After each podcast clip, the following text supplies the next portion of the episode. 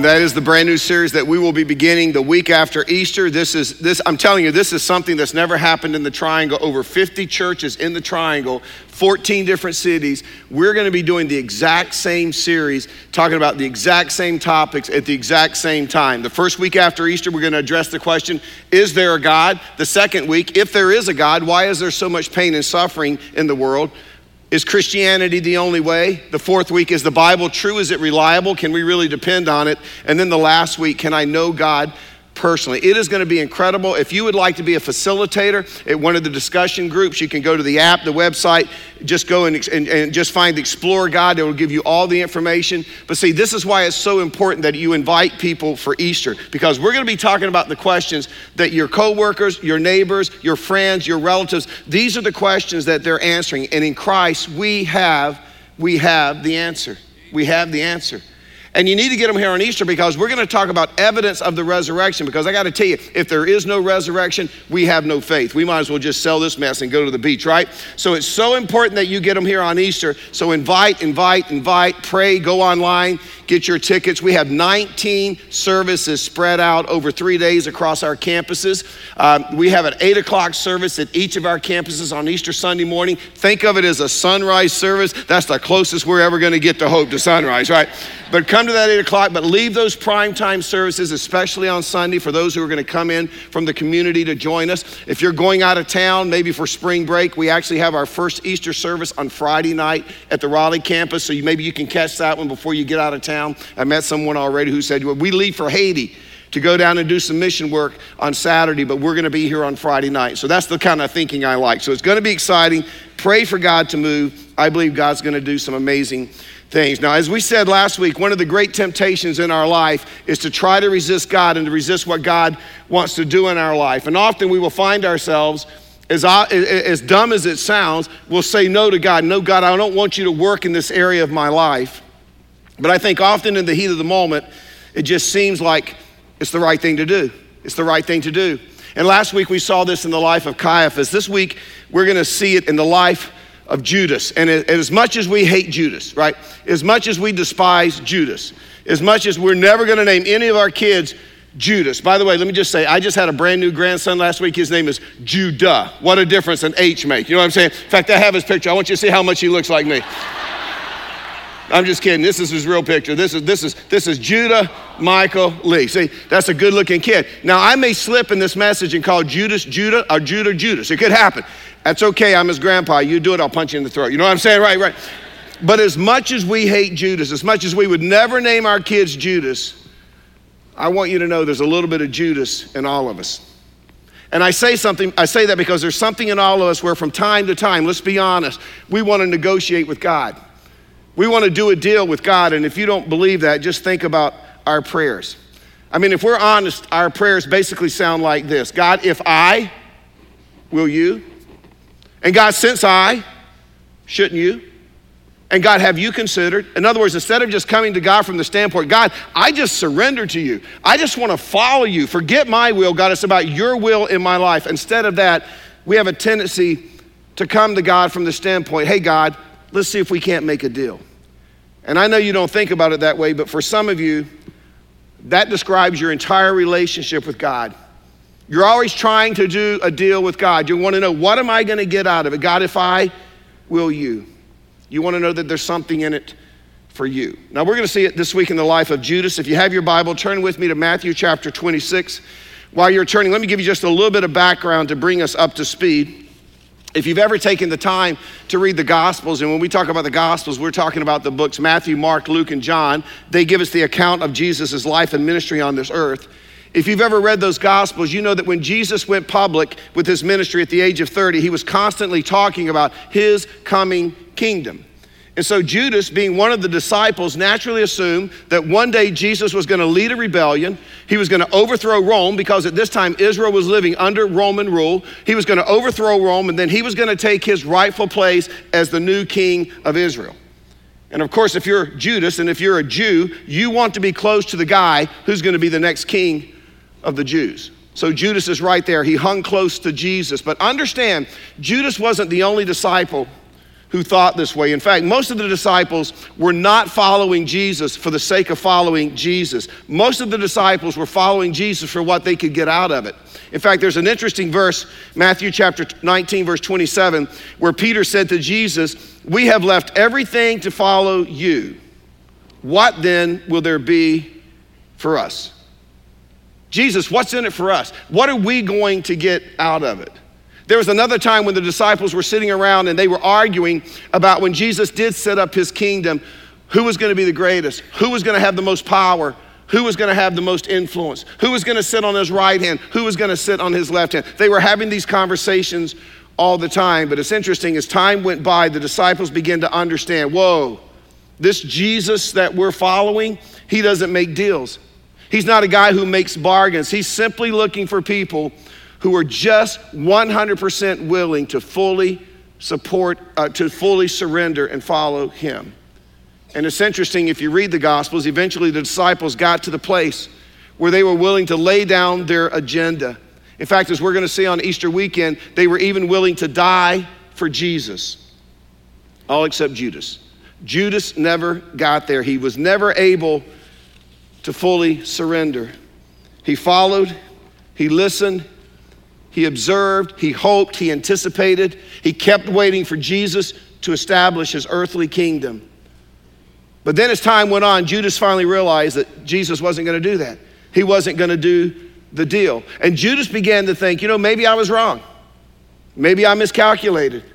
Maybe I somehow made a bad decision. Maybe maybe it's time to cut my losses. And I think that there was one particular incident in Matthew chapter 26 that seemed to send Judas right over the edge. I mean, this is the proverbial straw that seemed to break the camel's back. If you have your Bibles this weekend, Matthew chapter 26, if not, you can go to the app or the verses will be on the screen, beginning in verse 1.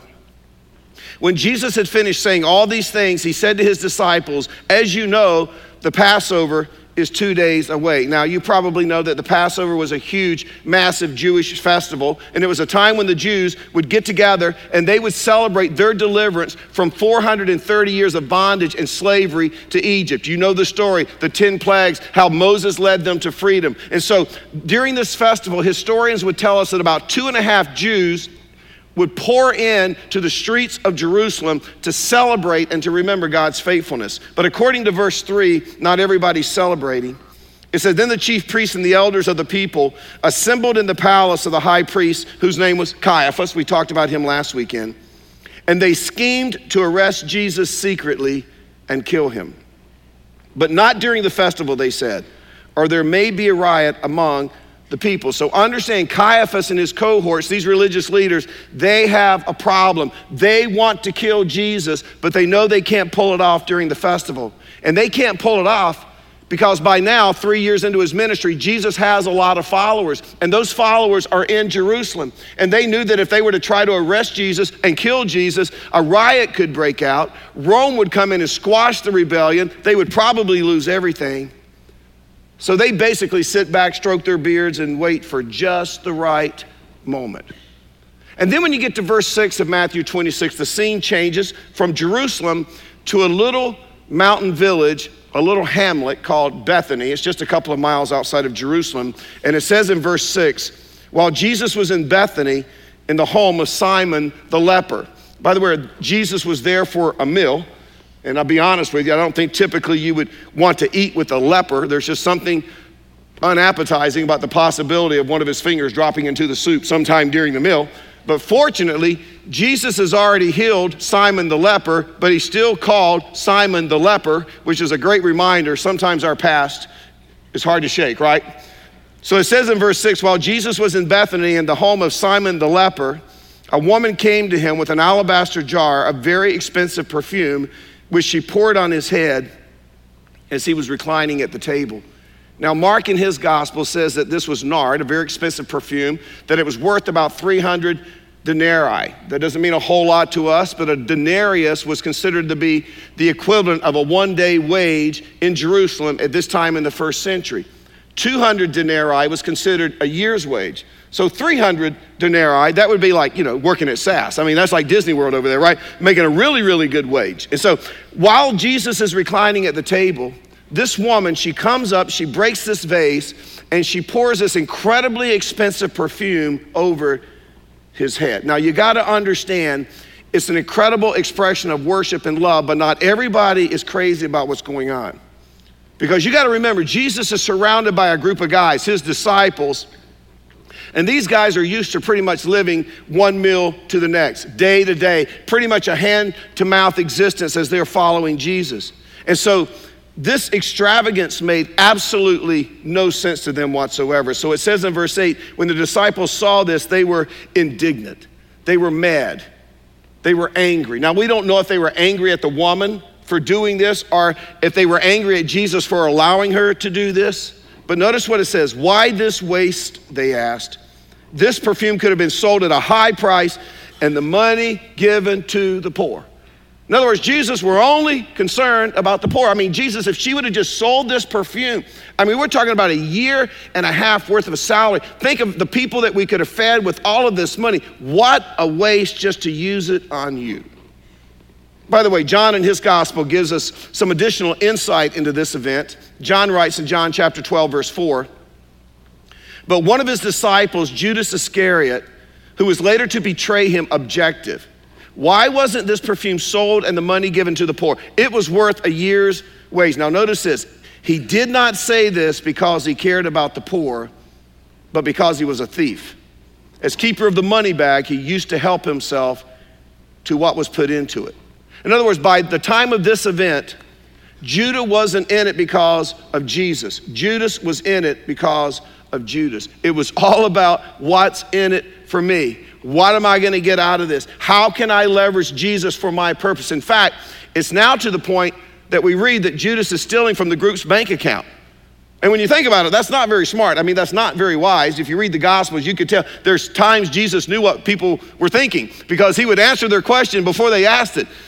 So he probably knew what Judas was doing also, right? So probably not very smart. But on this occasion, Judas watched this woman pour this expensive perfume on Jesus' head and he goes nuts. And maybe he just leaned over to Peter and said, Peter, would you look at that? Wow, what a waste. We could have we could have had her sell that perfume. We could have used that money to help with the poor. You need to say something to Jesus. He'll listen to you. I've tried to talk to him. He won't listen to me. But my point is this Judas, he's in the background. He's stirring the pot. See, he's thinking, if we keep wasting money like this, we're never going to have the resources to overthrow Rome. We're never going to have the resources to set up a kingdom. This is going nowhere. Now, if we go back to Matthew chapter 26, it says in verse 10, aware of this and all the drama that's going on. Sometimes, if you read the Gospels, you know, the, the disciples, they were kind of like the real housewives of Jerusalem. I mean, there was just drama all the time, right? But aware of all this drama, Jesus said to them, Why are you bothering this woman? She has done a beautiful thing to me. Here's the phrase in case you wondered where it came from The poor you will always have with you, but you will not always have me. When she poured this perfume on my body, she did it to prepare me for burial. And when the disciples heard the word burial, they're like, What? Jesus, that's crazy talk. You're going to be the new king. You're not even sick. Heck, you heal the sick. You just raised Lazarus from the dead. Why are you even talking about deaths and burials? But you got to understand, this was the final straw for Judas. He has heard enough, he's seen enough, and he realizes this is not going to work out the way I thought it was going to work out. He realizes Jesus isn't going to overthrow Rome, he's not going to set up a kingdom on this earth. He realizes he's not going to be a charter member of his cabinet. He realizes that he's walked away from everything that was important to him his family, his job, his financial stability, maybe the hope of a future. He's walked away from all of that to follow Jesus. And here he is, three years in, and absolutely nothing to show for it. And so he makes a decision, verse 14. Then one of the twelve, the one called Judas Iscariot, went to the chief priest and asked, what are you willing to give me if I deliver him over to you? In other words, hey guys, you got a second? I want to talk to you about something. I've been following Jesus around Palestine for over three years now. It's got me nowhere. I was wondering, are you interested? Making a deal? How much would you consider giving me to rat Jesus out?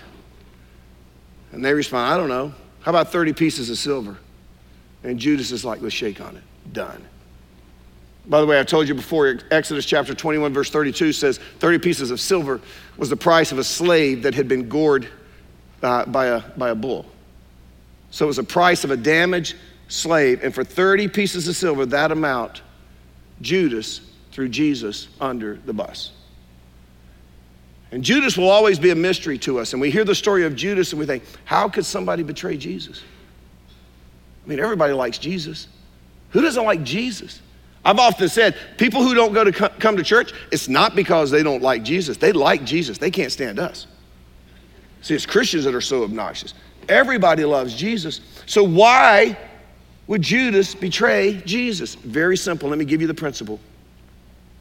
When our agenda takes precedence over God's agenda, we have set ourselves up to betray our Heavenly Father. Let me put it another way. When what we want for our lives becomes more important than what God wants for our life, we have set ourselves up to betray our Heavenly Father.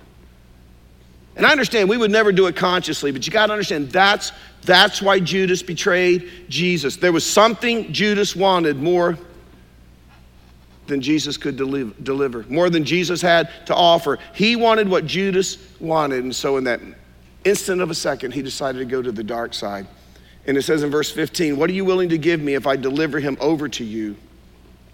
So they counted out for him 30 pieces of silver. From then on, Judas watched for an opportunity to hand him over. Now, let me tell you what's going on. He gets his money. He goes back to the group. Do you know where the group is? They're gathered in the upper room having that Passover meal with Jesus. And the first thing that Jesus does after Judas returns is that he gets up from the table, he removes his outer robe, he gets a basin of water and a towel, and he washes the disciples' feet, all the disciples' feet, and that would include the feet of Judas. In other words, he took Judas's filthy sandals off of his filthy feet and he washed his feet, knowing fully where Judas has been and what he's already done. In other words, Jesus just goes on and acts if, as if nothing happened. Then he puts his robe back on and he gathers back with the men at the table and joins them. And then Jesus drops this bomb. He says, Listen, guys, one of you is going to betray me. And there was an emotional explosion. You can imagine. Looks across the table, pointing, questions. Is it you? Is it what's going on? Is it you? You know, you said this. I noticed you the other day talking to so and so. Who? And then somewhere in the midst of all of this emotion, Judas looked at Jesus, probably assuming Jesus knew, but maybe fishing a little bit, and he said, Jesus, is it me? And Jesus is like, Yeah, it's you. And you know it's you. And Judas, I realize you had big plans, and I realize that none of this has worked out like you've planned. I realize you've got another deal. Go right ahead and do the deal. I am not going to do anything to stop you. Now, when you think about it, isn't that unbelievable?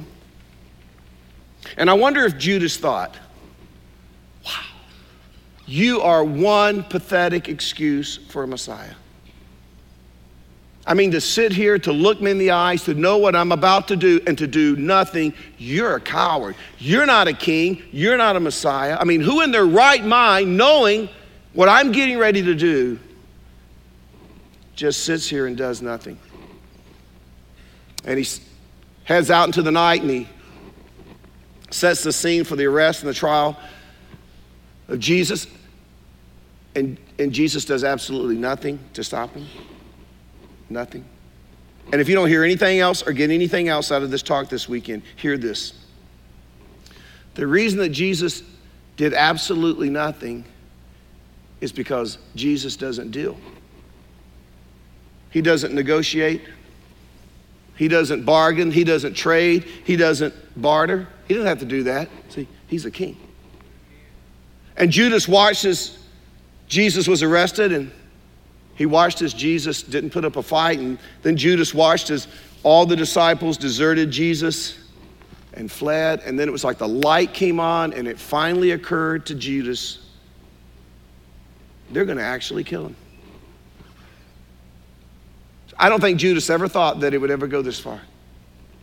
And I say that because it says in Matthew chapter 27, verse 3, when Judas, who had betrayed him, saw that Jesus was condemned, he was seized with remorse and returned the 30 pieces of silver to the chief priests and the elders. I have sinned, he said, for I have betrayed innocent blood. But I want you to notice what is that to us? They replied. That's your responsibility.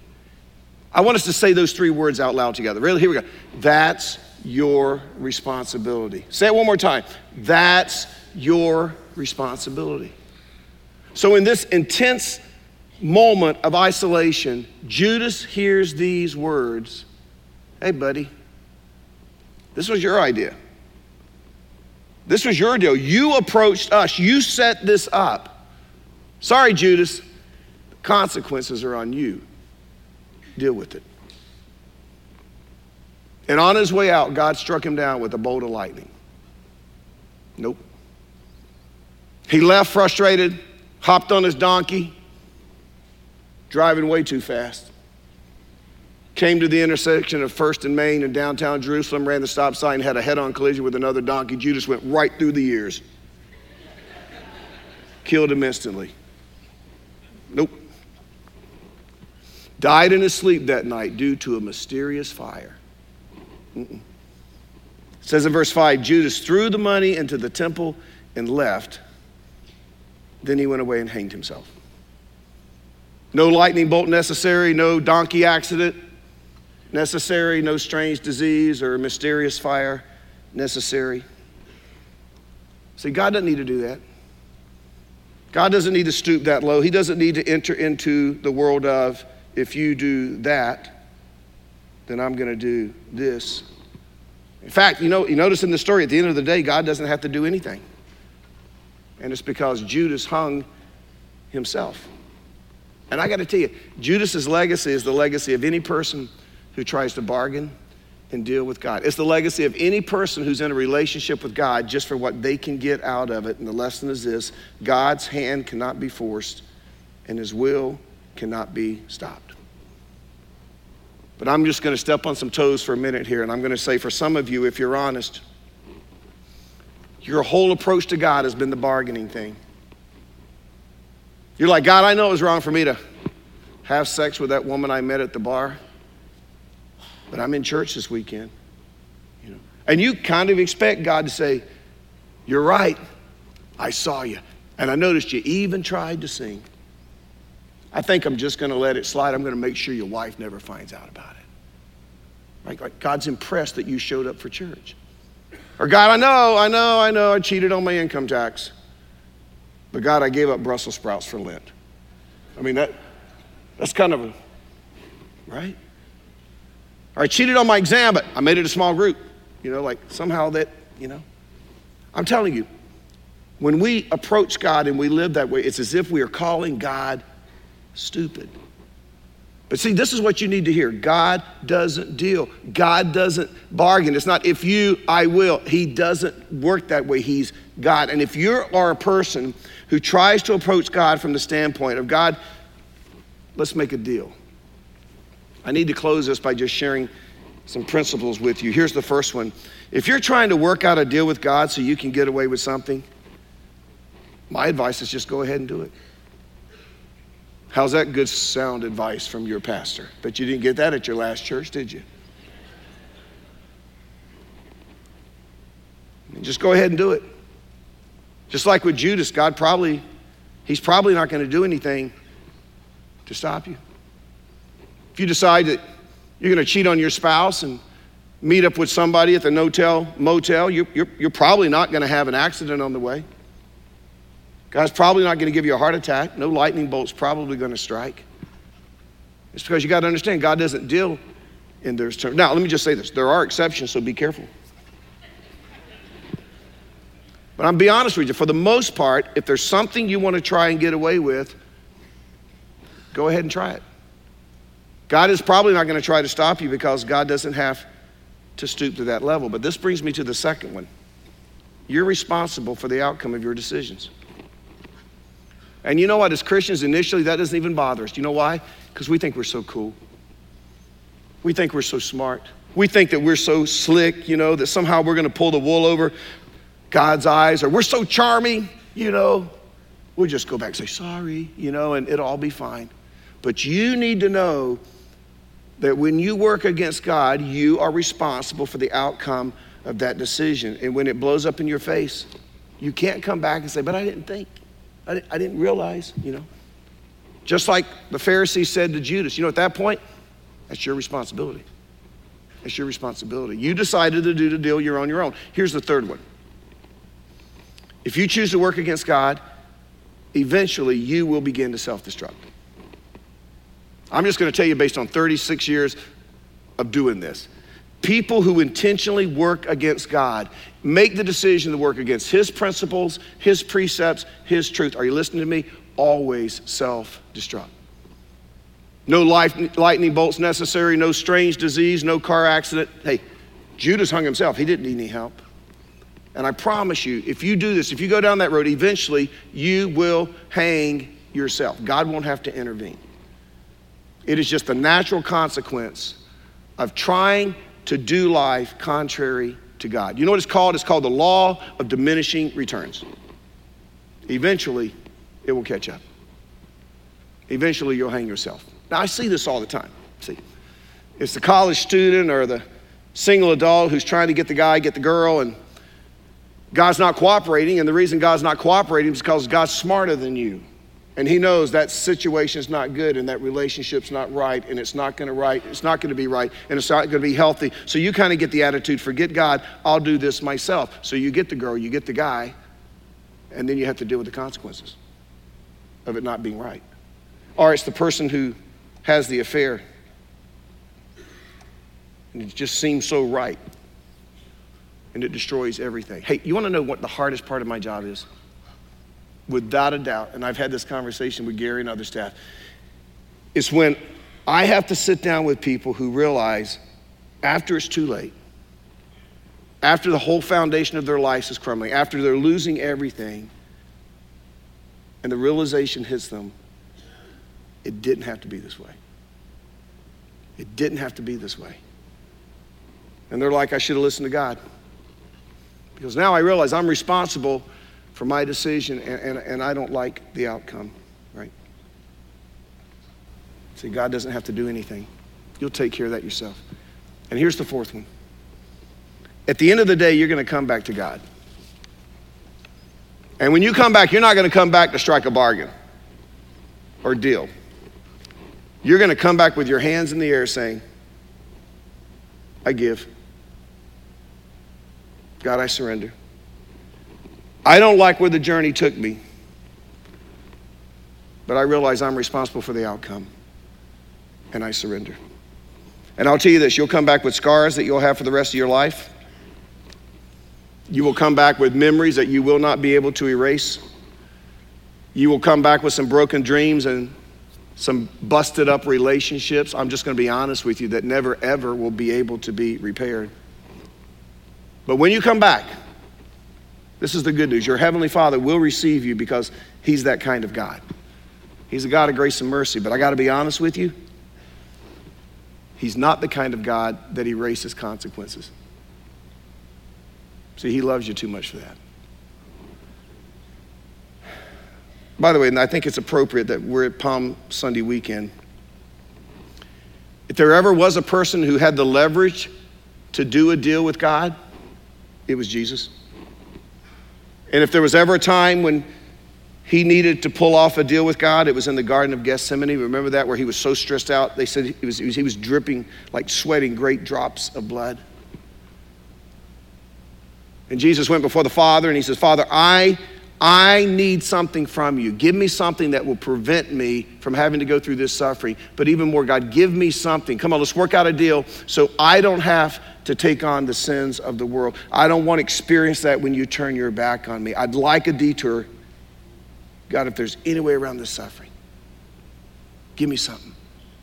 Give me something. But I'm not going to strike a deal, God. I'm not going to say, hey, if you'll do A, I'll do B. But I've told you what I want. But now your will be done. Your will be done. So, when you think about your approach to God, here's my question I want you to think about this week. Have you gotten to the point where you're willing to say, no more dealing, no more bargaining? I want to begin my mornings and I want to end my days saying, Not my will, God, your will be done. God, this is what I desire. This is what I think I need, God. God, this is what I really crave. But I'm not offering you something in return. I'm just, I'm just, I'm just laying it out there. I'm just telling you. But at the end of the day, God, what I'm interested in more than anything is not what I crave, not what I want, not what I desire. What I'm really interested in, God, is your will for my life. No bargaining. I'm just going to surrender.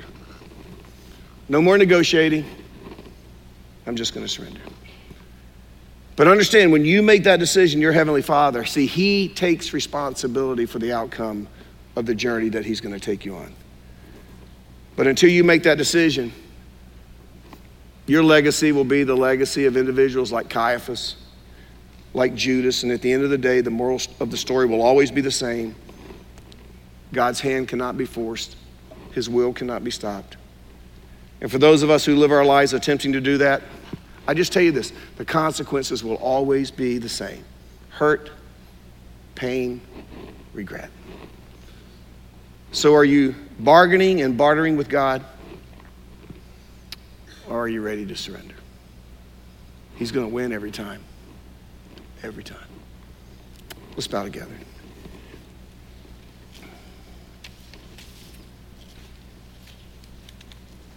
I want to do something a little different this weekend.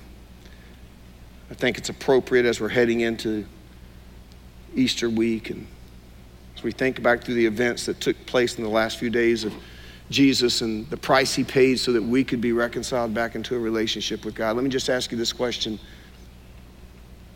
How's your relationship with God? Does it kind of fall into the description of, hey, God, let's make a deal? Where you feel like that you can live outside the circle of God's truth and principles and precepts, and then somehow negotiate some kind of settlement with God. God, I'll go to church. God, I'll give some money. God, I'll help feed the poor. And somehow God's going to act like it's okay that it never happened.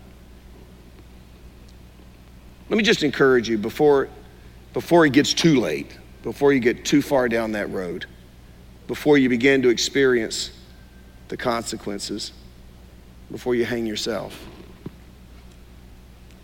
Have you ever just surrendered to God? Have you ever have you ever done what Paul talked about in Romans chapter 12 when he says, I, I crawl up on the altar and I present myself a living sacrifice?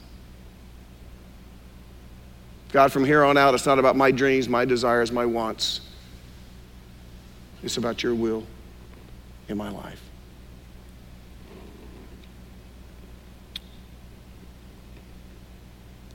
If you've ever done that, and you have a tendency to stray because you're more interested in what you want than what God wants, where people's heads are bowed, I'm just going to ask you just to stand.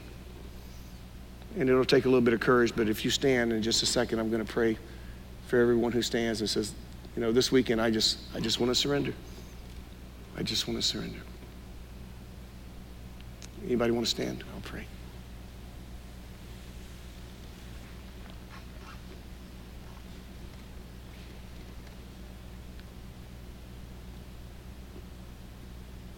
Father, you see these individuals.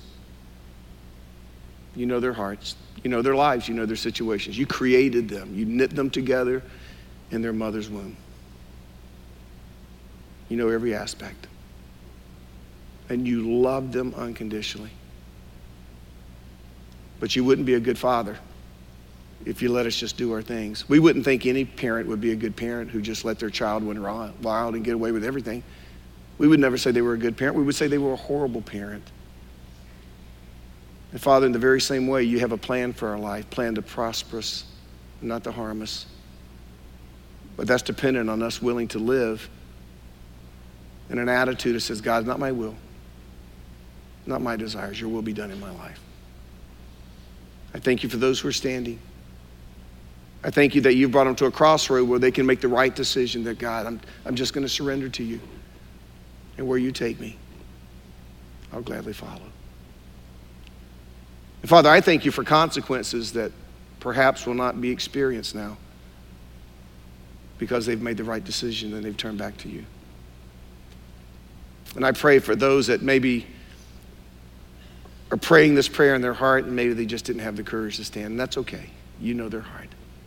But may this be a day, may this be a memorial where these individuals remember this is the time I laid it all on the altar. I surrendered 100% to God.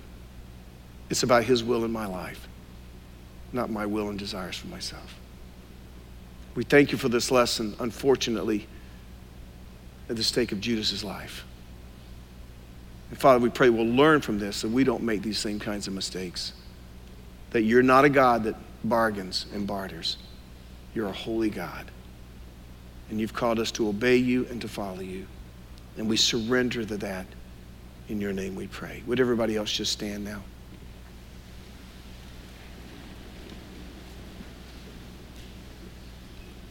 And God, as we leave here this weekend, fill us with your power and your spirit.